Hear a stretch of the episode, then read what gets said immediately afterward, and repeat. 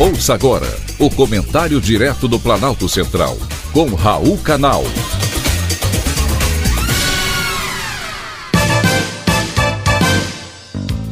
Queridos ouvintes e atentos escutantes, assunto de hoje: Brasil da impunidade.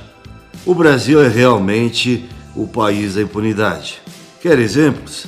A Operação Falso Negativo é um deles.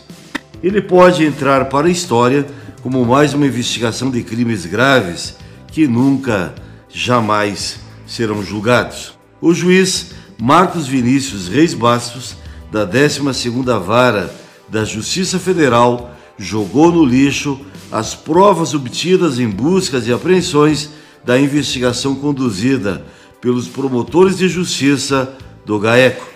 Ele considerou todas elas imprestáveis simplesmente por terem sido autorizadas pela Justiça do Distrito Federal. Apenas para que os ouvintes se lembrem, a investigação apontou fraude na compra superfaturada de testes de Covid, sem eficácia comprovada, em plena pandemia. Porém, o Superior Tribunal de Justiça considerou que apenas a Justiça Federal poderia autorizar medidas cautelares na investigação porque a compra dos kits envolveu recursos da União por meio do SUS. Uma outra operação na área de saúde anulada em 2020 foi a Grabato, que apurou supostas ilegalidades na contratação de serviços e equipamentos para o hospital de campanha montado no Estádio Nacional de Brasília e leitos de UTI para o Hospital da Polícia Militar durante a pandemia da Covid-19.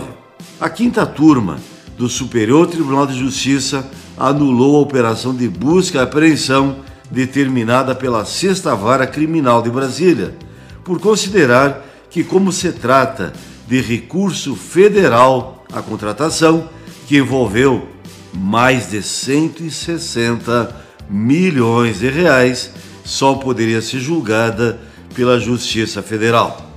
É ou não é um país da impunidade? Além da morosidade da justiça, as leis inadequadas, agora convivemos com os amigos do judiciário que ignoram os crimes praticados por pessoas que, além de poder, têm dinheiro bastante para se manterem onde estão, sem a devida punição. Esse, infelizmente, é o nosso Brasil.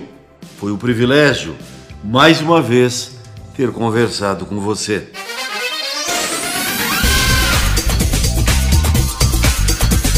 Acabamos de apresentar o Comentário Direto do Planalto Central, com Raul Canal.